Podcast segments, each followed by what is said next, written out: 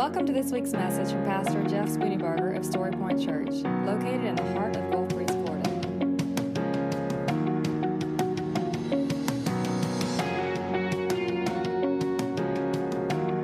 And now, here's Pastor Jeff Spooneybarger with this week's message from Story Point Church.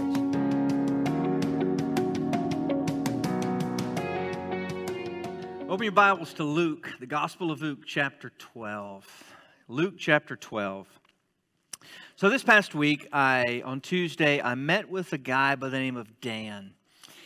And we were talking about prison ministry and uh, about a ministry that he works for, works with called Beyond the Walls. And basically what they do is they go to prisons and they they have an event in the yard of the prison and they invite the prisoners to come to the yard and hear the, the people uh, either speak or tell jokes. it's usually some a celebrity, like the, the, the, the guy who walked across the Niagara Falls on a tightrope. He works with the ministry, people who do motorcycle flips and stuff.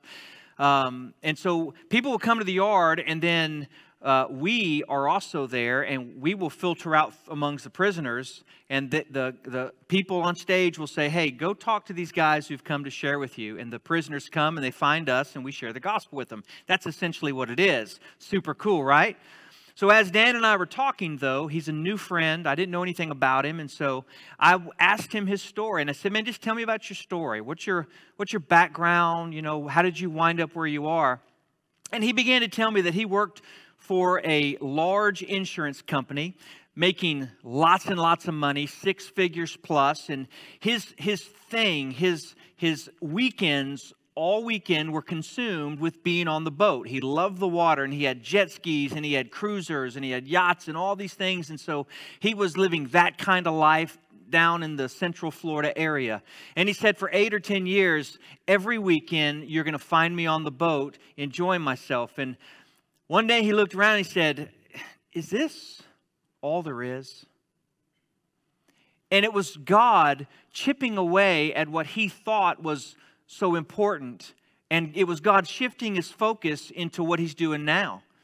And it turns out that all of his wealth and all of his position and all of his weekends were not giving him the fulfillment that he wanted and desired.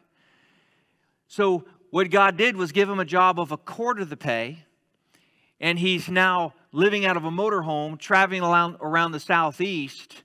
But every weekend, instead of being on a boat, he sold most all of his boats. He now is in prison most every single weekend, and he is absolutely loving life.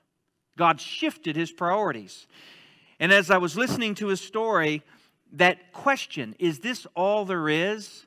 Just echoed in my heart and in my mind. Because I know that's the question that you and I ask, or at least have asked, or will ask at some point. Because all of our life has got to have meaning. We've got to have purpose. We've got to do something that really matters.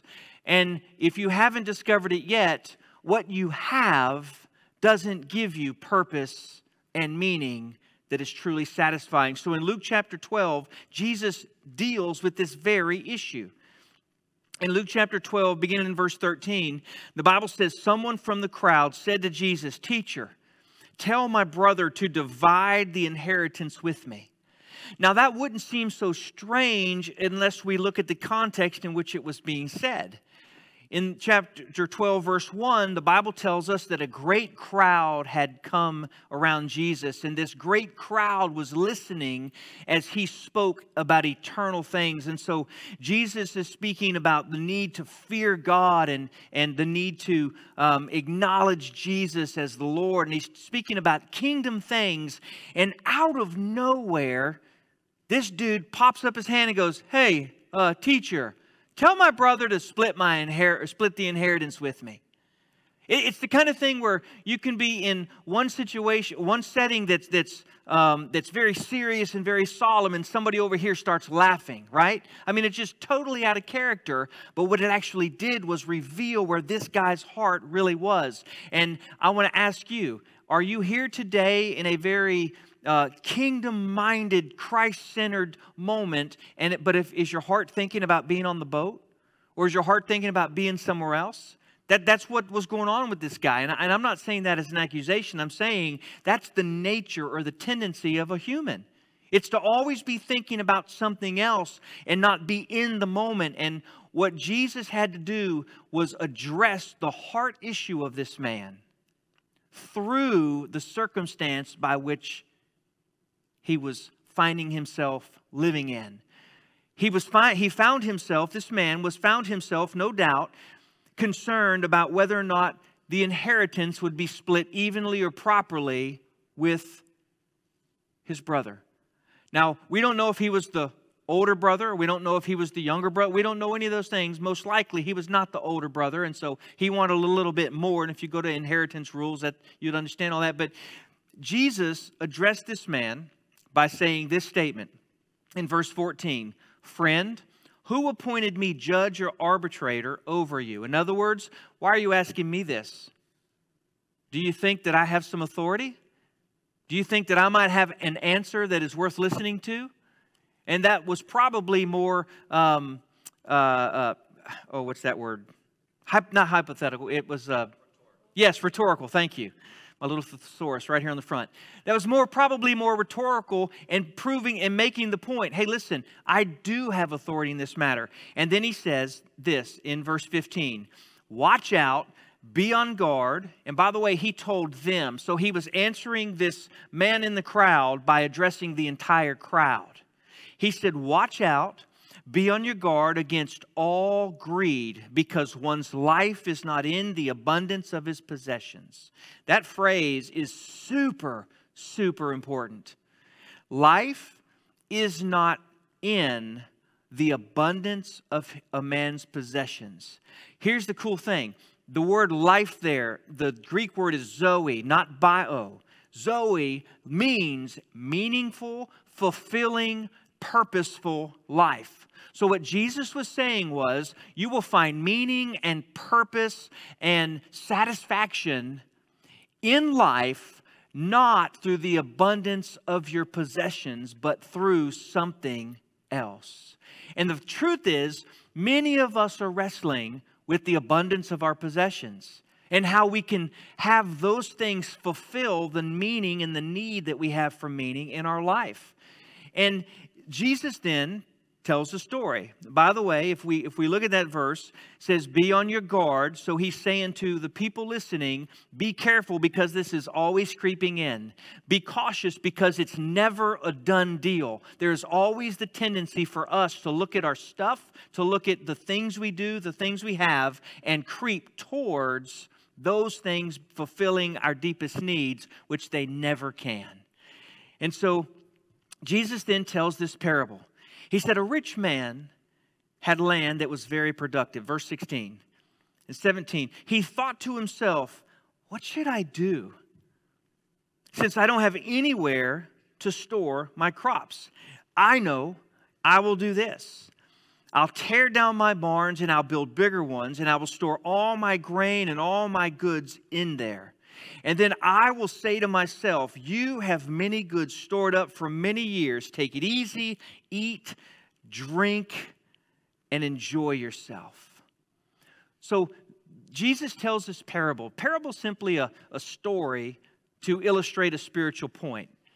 So it, there's not an actual person he's talking about, but he's saying, here's a story to illustrate the point. There was once a man who had land that was extremely productive. And he said to himself, Where will I store all of this? I don't have a place to store it. Now, here's the thing we need to remember he did have a place to store the, pro, or the, the uh, success of his land, they were just full. He had barns because he had to tear them down, right? He had silos because he had to tear them down. And so his, his concern was I have so much and I've been so blessed. I need to figure out how I can store this so that the rest of my life, all I have to do is sit on the golf course, fish out of my boat, enjoy life, eat, drink, take it easy. He wanted a life that was full of pleasure and just eat and just, just existing off of the blessings of the day. Now, question why was his land so productive? there's no doubt in my mind that his land was so productive partly because he was a hard worker. How do I know that? Because land just doesn't become productive out of nothing. You've got to tend the soil, you've got to mend the soil, you've got to plow it up, you've got to know about the pH and all that kind of stuff. This man was not a lazy man. This man was a man that obviously was working hard, and he had worked so hard that he created a situation where he was abundantly blessed. That means he would have had workers he had to deal with. He would have had stewardship issues that, and managerial issues that he had to deal with, and he did a really good job at it. There's nothing sinful about being successful in what you're doing. There's no condemnation that his land was productive, none whatsoever. In fact, I think we could look at the Proverbs and see that a sluggard is hungry. But a diligent man or a diligent woman, they will find a productive field. They will find a, a, a success in what they do. That, that's biblical, right? But see, here's the thing it wasn't all him, it was him doing the part that he had to do, and it was God who was sending the rain. And it was God who was germinating the seed. And it was God who was growing that seed into a plant producing fruit. And it was God who was giving the right amount of rain and the right amount of sun. And it was God who was keeping the pestilence, the, the diseases, and the bugs away from it. So even though the man had a huge part in the productive fields that he had, ultimately, God was the one who made it grow. See, what he thought was that he was the reason for his success. And because he thought he was the reason for his success, he thought that everything in his field was his.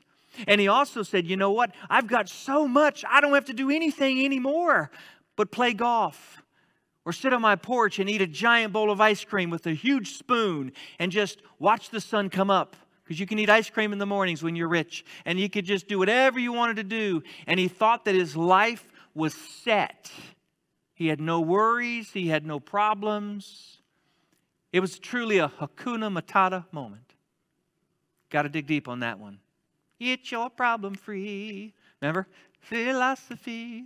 Okay, y'all do remember that, right? All right, uh, you're not you're not singing, and I didn't see anybody. Okay, so it was truly this moment where he thought the rest of his life he was set. Here's what I noticed though, reading this, verse 17. He thought to himself. What should I do since I don't have anywhere to store my crops? I will do this, he said. I'll tear down my barns and build bigger ones and store all of my grain and my goods there. Then I'll say to myself, Self, you have many goods stored up for many years. Take it easy, eat, drink, and enjoy yourself. Do you see the problem there? He was the center of his universe. All of his life, all of the meaning and purpose in his life was centered around he, himself, and nobody else. I'm not saying that he wasn't kind to other people. There's no indication if he was or wasn't. There, there, there's no indication if he fed the poor or the home. None of that. But the problem was a heart issue. The problem was that he thought that he was the center of his world and that everything he had was for him. In other words, he was building his own kingdom, just not the right kingdom. The next verse tells us, verse 20, but God said to him, Listen to what God says. You fool. Those would be awful words, wouldn't they? To hear God look at you and say to you, You fool. You fool. He said, This very night, tonight, you're going to close your eyes and you will never open them again. You are going to die tonight. And all of these new barns and all of this new grain and all of this new house and all of these toys and all of this stuff that you've bought is going to go to somebody else. That is how, verse 21, it is with the one who stores up treasure for himself and is not rich towards God. So, what I want you to see this morning is this There's nothing wrong with prosperity. There's nothing wrong with stuff. There's nothing wrong with enjoying life. There's nothing wrong with having a, a, a, successful business or a successful field or a successful practice or whatever.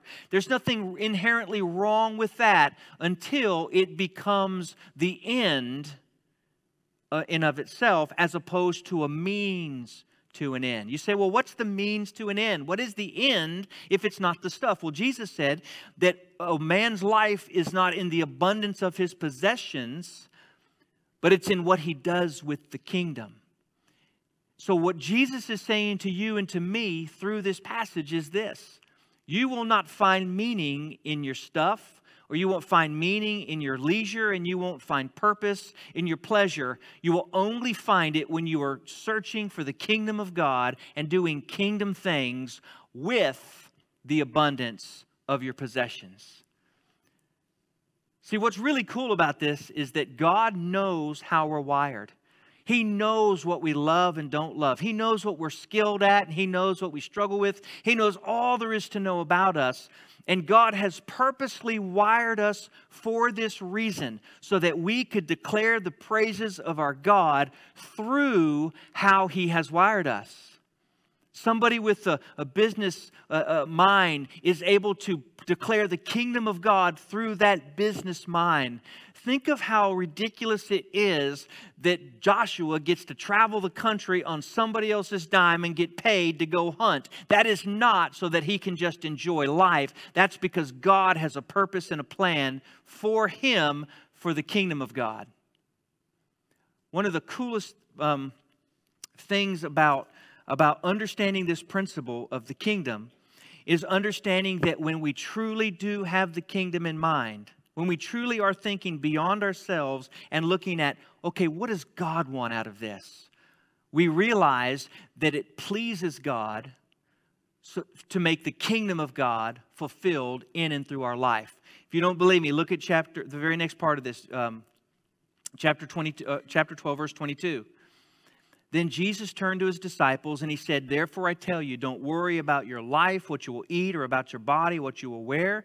For life is more than food, and the body is more than clothing. Jesus begins to teach his disciple this kingdom principle. He said, Look, don't worry about all of the details of life. And he, and he mentions the basics, right? What will you eat? What will you wear? You know, the, the things that are really important to life. He said, Don't worry about those. Don't be anxious about those. Why not be anxious? Well, because God is going to supply those. If you are focused on the needs of life, you are going to forget the thing that brings meaning to life. Now, I'm not saying that you ignore those things, but it, that's not your focus, and it's certainly not something that you worry about and fret over. You know, somebody uh, uh, if you listen to talk shows and uh, you know the doomsdayers and all, the whole world is going to get to a famine and every, everything's. And I don't know, maybe it is, but I was thinking as I was listening to this, going, you know what? I'm still not going to worry. Here's why: because God has made a promise to His people that He will supply all of our needs according to His riches in glory, and God has promised that He'll never leave us or forsake us, and God has promised that we have a Father who knows us even better than we know ourselves. So, no matter what situation happens in the world, I, as a follower of Jesus, am going to be okay because God has promised that He will never leave us begging bread. Now, is that to say that we'll never experience hunger? No, sometimes we will. But in the long run, in the ultimate scheme of things, God always provides for His children. Does that make sense to you? But what we have to do is trust that God will do what He says He will do. So, no matter what happens with the economy, no matter what happens with anything, our hope and our trust is in someone bigger than a government or a nation or a world. Our hope is in the founder and creator and the sustainer of the entire universe. We have nothing, truly nothing to fear. We ought to be vigilant, we ought to be wise, and all those things. We have to manage and steward. But at the end of the day, our God is God. And so he says to his disciples, Don't worry about all these things. Everybody's worried about these things, but you don't worry about those things. Instead, set your mind on the eternal. Ask yourself, What is it that God wants in me and through me? What does He want me to do? How does He want me to live? It's truly living with, with palms up, having, a, having an open hand towards all the blessings of God. No matter if it's suffering, no matter if it's hunger, no matter if it's nice clothes, or no matter if it's Kmart clothes. Don't mean to offend you. I wore Kmart clothes a lot of my life, okay?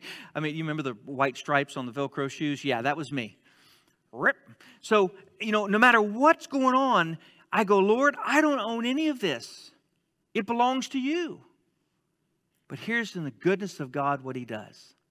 He says, you know, you, lo- you enjoy those things, you find earthly satisfaction in those things. I want to use those things to accomplish kingdom purposes.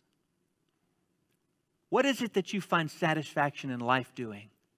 But at the end of the day, it's satisfying, but it's not like ultimately satisfying, right? The way that you find ultimate satisfaction is using those things for God's kingdom. Let me give an example.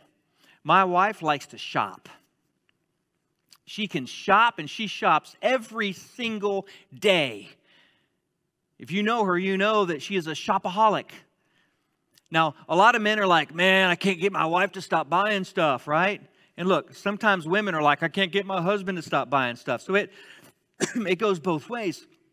But I love the fact that she shops, and here's why. Her mission is to find stuff she can buy so that she can store it until there's a need for somebody who needs what she buys.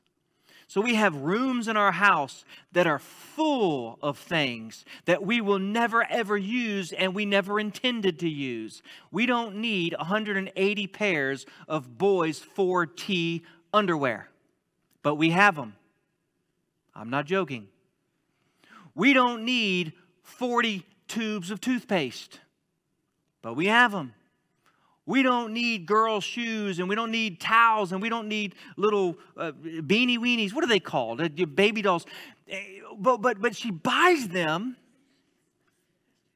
and she puts them in the room. And then, as there's a need, she goes, I happen to have that. She goes into her own Walmart in the back of the house and she pulls the things and she gives them away. Now, I say that just because, it, because it's easy to say because I'm living it. I know many of you are doing that too. But foster families get the benefit of her shopping. Um, some of you get the benefit of her shopping. Uh, she helps teachers and gives things to them. Uh, she's just doing all of these things. But here's the reason I'm telling you this because shopping to her is a means to an end to do God's work. So she finds pleasure not in the shopping, but pleasure in the giving.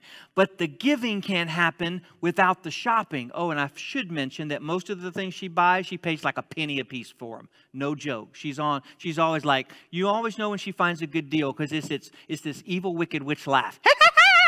It's like this cackling, right? I can hear it all through the house. She's so excited because she found a deal. And she'll say, Jeff, we got to go to the Dollar General. Why are we going to the Dollar General? Because they just mark stuff down. We go, they can see her coming. They're like, over there. I mean, it's, it's the coolest thing to watch. Here's the thing for her, it's shopping. For me, it's hunting and fishing and outdoor stuff. That's, that's a passion of mine that God has used for the kingdom of God. I don't have to, I don't have to give that up, but I'm willing to. I'm willing to say, Lord, if you don't ever want me to get on a boat again, I'll never go. If you don't ever want me to shoot a deer, I'll never go. If you don't ever want me to climb a mountain, I'll never go. But see, it's those internal passions that God has ignited, but instead of doing them for me, God says, Why don't I do in you and through you, through those things, something that is eternal? Here's the question What is your passion? That God has placed in you. And so the funny thing is, we're like, oh, God just wants me to suffer. God just wants me to be miserable. I got to give all of that up. You know what? In my own life, I had to give it up to realize that I didn't love it. And then he gave it back and he shifted the focus of it. It became no longer the end, but it became a means to an end. I have a friend of mine who is brilliant with money. He loves money, money, money, money, money, but not because he's greedy. He likes to invest and make money so that he can give money. And it's the most amazing thing. He can turn $100 into $1,000 like that. If you talk with him, all he wants to talk about is money. But he's not greedy and he's not selfish. He's one of the most generous people I've ever met because you can't give what you don't have. Come on. Y'all listening here? So his passion, his skill is turned into kingdom things.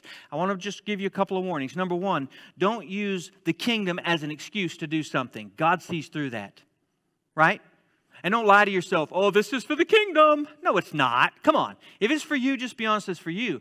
But if your heart can truly be to the place where whatever it is you do, however it is you, you, you, you, you, you enjoy life, if you can do that with the mindset of, I am a follower of Jesus first. I am about God's kingdom first. God, use this and bless this or take it away. Don't matter to me, but help me to fully be about the kingdom.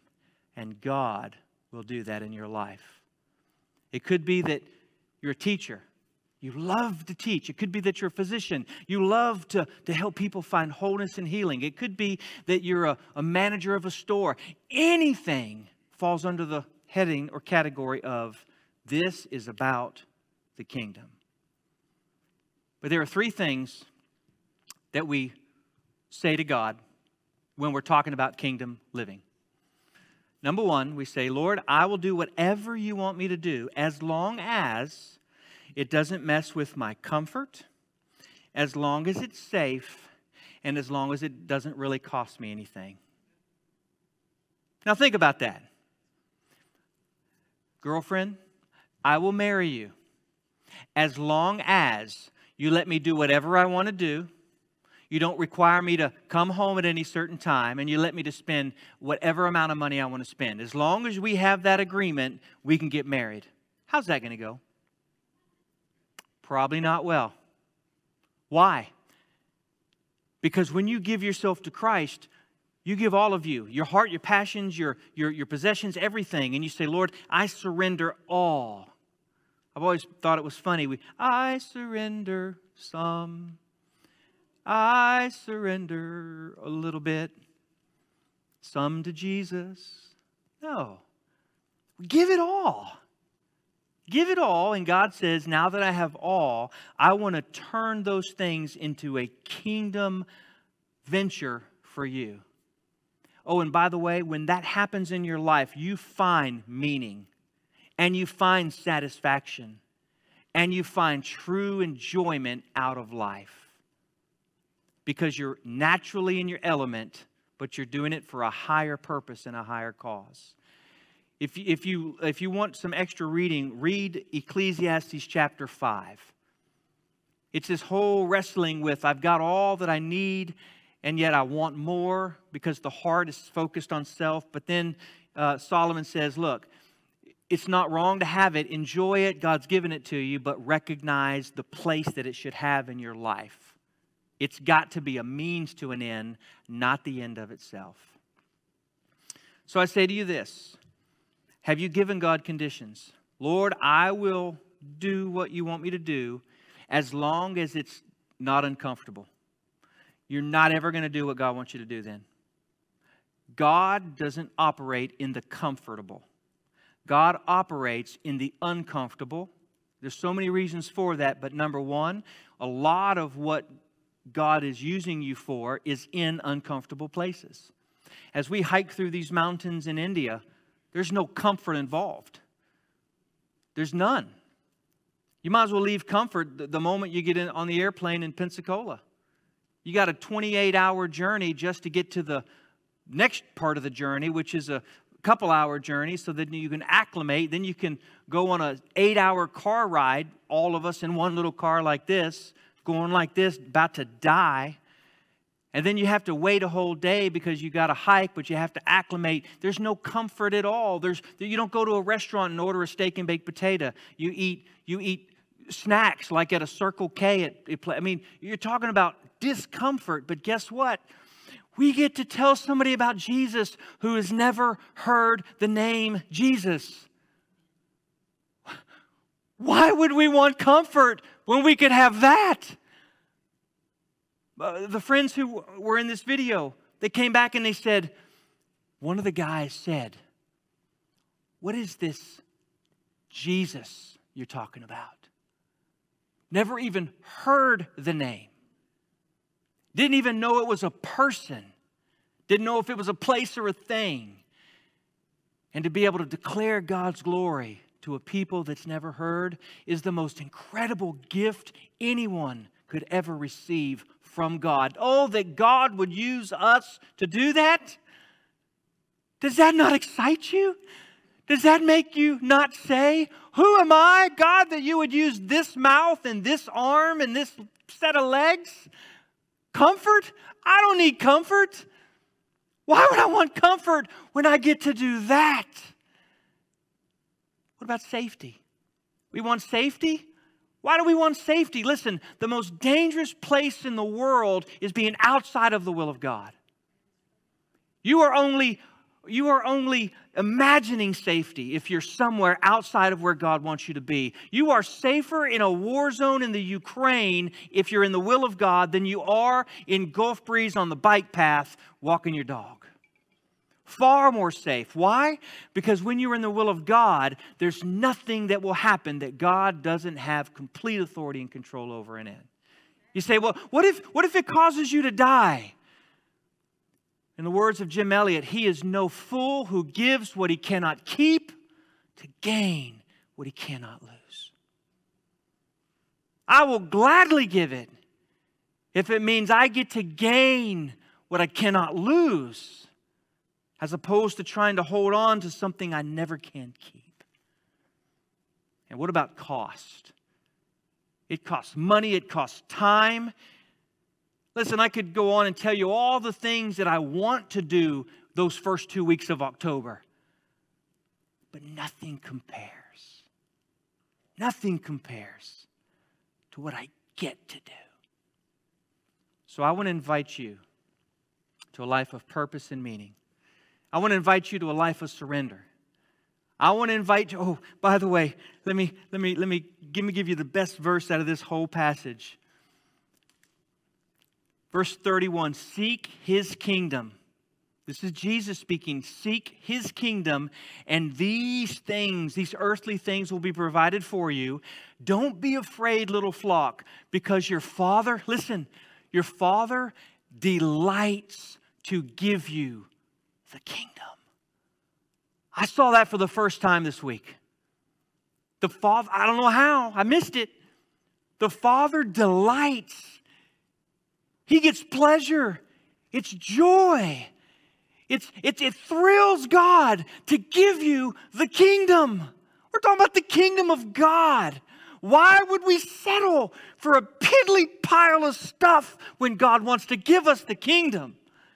Why would we settle for a, a few pieces of gold when He's got a storehouse? But see, it's not for us, it's for Him. You see the difference?